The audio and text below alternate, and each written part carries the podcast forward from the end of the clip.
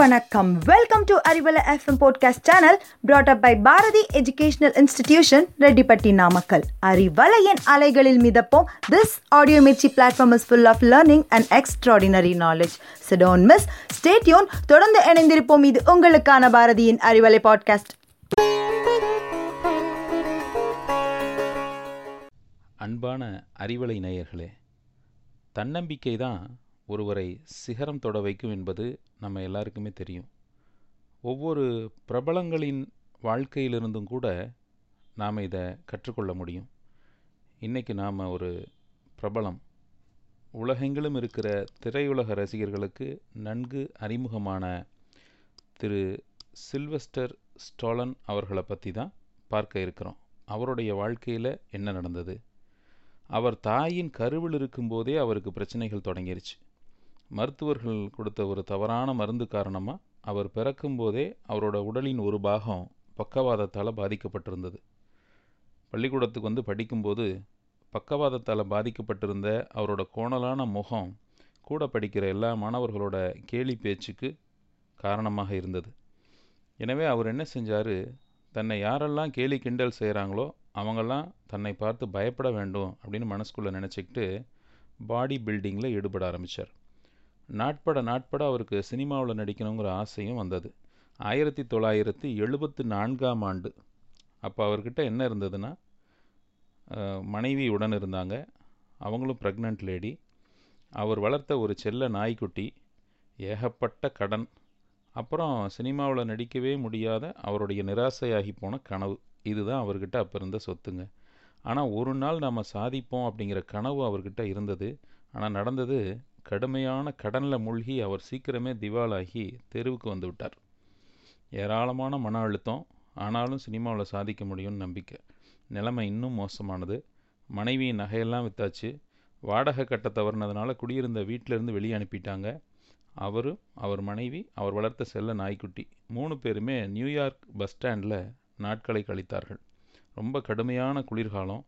மனைவி குளிரில் நடுங்கிக்கிட்டு இருந்தாங்க. ஸ்வெட்டர் வாங்க கூட காசு இல்லை வேறு வழி இல்லாமல் தன்னோட செல்ல நாய்க்குட்டியை ஒரு மதுபான கடை முன்னாடி நின்று அங்கே வந்த வாடிக்கையாளர் ஒருத்தர்கிட்ட பேசி இருபத்தைந்து டாலருக்கு வித்துட்டார் ஸ்டாலன். ரெண்டு வாரமானது. பிரபல குத்துச்சண்டை வீரர் முகமது அலி சக் வெப்னர். இந்த குத்துச்சண்டை போட்டி அவங்களுக்கு நடுவில் நடந்ததை தொலைக்காட்சியில் பார்த்தாரு. மனசுக்குள்ளே ஏதோ ஒரு உத்வேகம் ஏற்பட்டது. எங்கேயோ ஒளிந்து கொண்டிருந்த அவருடைய தன்னம்பிக்கை மெல்ல எட்டி பார்த்தது. அடுத்த இருபது மணி நேரம் அவர் அமைதியாக உட்காந்து ஒரு முன்மாதிரி திரைப்படம் அதுக்கு அவர் வச்ச பேர் ராக்கி அதுக்கான கதை வசனத்தை எழுதி முடித்தார் எழுதி முடித்தா போதுமா? அதை படமாக எடுக்கிறதுக்கு ஒரு நிறுவனம் வேணும் இல்லையா? அவரே சொல்கிறாரு கிட்டத்தட்ட ஆயிரத்தி ஐநூறு முறை எனது ஸ்கிரிப்ட் நிராகரிக்கப்பட்டது. எவ்வளோ பெரிய தோல்வி? கடைசியாக ஒரு நிறுவனம் இந்த கதையை நாங்கள் படமாக எடுக்கிறோன்னு சொல்லி அவருக்கு ஒரு லட்சத்தி இருபத்தைந்தாயிரம் டாலர் சன்மானம் கொடுக்க முன் வந்தாங்க. வறுமை ஏகப்பட்ட மன அழுத்தம் கருவுற்றிருந்த மனைவி கைவிட்டு போன செல்ல நாய்க்குட்டி இத்தனைக்கும் இடையே அவருக்கு இருந்த ஒரே கனவு தனது கதையில் தானே ஹீரோவாக நடிக்கணும் அப்படிங்கிறது. அப்போல்லாம் ஹீரோக்கள் பார்க்க ரொம்ப அட்டகாசமாக வசீகரமாக இருப்பாங்க. தங்கு தடையில்லாமல் பேசக்கூடிய திறன் படைத்தவர்களாக இருப்பாங்க. ஆனால் முகத்தில் பக்கவாத பாதிப்பு இருக்கக்கூடிய ஒரு பாடி பில்டர். அவரது திக்குவாய் உச்சரிப்பு.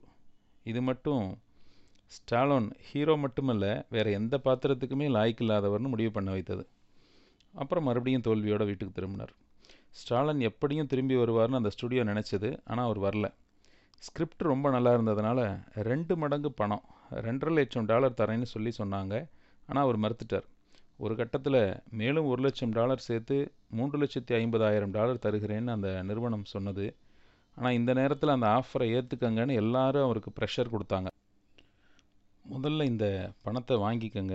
பிறகு ஒரு கதை தயார் பண்ணி அதில் நீங்களாவே ஹீரோவாக நடிச்சுக்கலாம் அப்படின்னு எல்லாரும் சொன்னாங்க. ஆனாலும் தன் மீது இருந்த தன்னம்பிக்கையின் காரணமாக ரொம்ப பிடிவாதமாக அந்த ஆஃபர் எனக்கு வேண்டான்னு அவர் மறுத்தார். அந்த பெரிய ஸ்டுடியோவோட டைரக்டர்ஸில் ஒருத்தருக்கு இவரோட கதை ரொம்ப பிடிச்சிருந்தது. கடைசியில் அவரோட ஸ்கிரிப்டுக்கு மூணு லட்சத்து ஐம்பதாயிரம் டாலர் கொடுக்குறோம் அவரையே ஹீரோவாக போடுறோம் அப்படின்னு அவங்க ஒத்துக்கிட்டாங்க. அதுக்கு பிறகு நடந்தது தான் உலகம் முழுக்க தெரியுமே சில்வெஸ்டர் ஸ்டாலன் அப்படிங்கிற பெயர் உலகின் மூளை முடுக்குகளில் கூட பிரபலமானது. ராக்கி திரைப்படம் ஒரு மில்லியன் டாலர் செலவில் உருவாக்கப்பட்டு இரநூறு மில்லியன் டாலர் வசூல் பண்ணது. சிறந்த திரைப்படம் சிறந்த இயக்கம் சிறந்த படத்தொகுப்பான ஆஸ்கார் விருதை கூட வாங்குச்சு. அடுத்த இருபது வருஷத்துக்கு ஸ்டாலன் அசைக்க முடியாத ஒரு சக்தி. அவரை வச்சு தயாரித்த படங்களெல்லாம் அனாயாசமாக பல கோடி வியாபாரம் நடந்தது. இங்கே ஸ்டாலனுக்கு யார் உதவி பண்ணாங்க பாருங்கள் அவர் வணங்கிய கடவுள் இருக்கலாம் ஆனால் அவருடைய அசைக்க முடியாத தன்னம்பிக்கை அந்த சில்வஸ்டர் ஸ்டாலினின் சரித்திரம் ஒன்றே ஒன்று தான் நமக்கு சொல்லுது. உங்கள் மேலே நம்பிக்கை வைங்க. உங்கள் திறமை மேலே நம்பிக்கை வைங்க. எந்த சூழ்நிலையிலையும் அடிபணியாத முரட்டு நம்பிக்கையை வைங்க. அந்த நம்பிக்கை நிச்சயமாக உங்களை ஒரு நாள் கரை சேர்த்துடும். நீங்கள் கேட்டுக்கொண்டிருப்பது அறிவலை பேசிக்கொண்டிருப்பவர் அன்பான ஆசிரியர் நாராயணமூர்த்தி. நாம் தன்னம்பிக்கையே நம்முடைய முதல் கடவுளாக வச்சுக்கிட்டோன்னா வாழ்க்கையில் ஜெயிச்சிடலாம் அப்படிங்கிறது இதாங்க. இப்போ ஒரு சந்தேகம் உங்களுக்கு வந்திருக்கும். அவரோட செல்ல நாய்க்குட்டியை போய் விற்றுட்டாரே அப்படின்னு நமக்கு உறுத்தலாக இருக்கு இல்லையா? அவர் தன்னோட முதல் ஸ்கிரிப்டுக்கு வாங்கின பணத்தை என்ன செஞ்சார் தெரியுமா? அவர் எங்கே தனது நாயை விற்றாரோ அதே கடைக்கு முன்னாடி நின்று மூணு நாட்கள் தொடர்ந்து நின்று நாயை வாங்கி சென்ற அதே நபரை தேடி பிடிச்சு தனது செல்ல நாயை திரும்பவும் பதினைந்தாயிரம் டாலர் கொடுத்து வாங்கிக்கிட்டாராம். அவருடைய மனிதநேயம் சார்ந்த செயல் கடைநிலையிலிருந்து வாழ்வில் முன்னேறிய போராட்டம் இதெல்லாம் கூட அரை நூற்றாண்டுக்கு பிறகு காலம் கடந்தும் அவரை நாம் நினைக்க வைக்குது இல்லைங்களா? தன்னம்பிக்கையோடு பயணித்தால் வாழ்வின் எந்த கட்டத்தையும் கடந்து நாம் வெற்றி படிக்கட்டுகளிலே ஏறி சிகரம் தொடுவோம். நிச்சயமாக நம்புங்கள் நம்மால் முடியும். நன்றி வணக்கம்.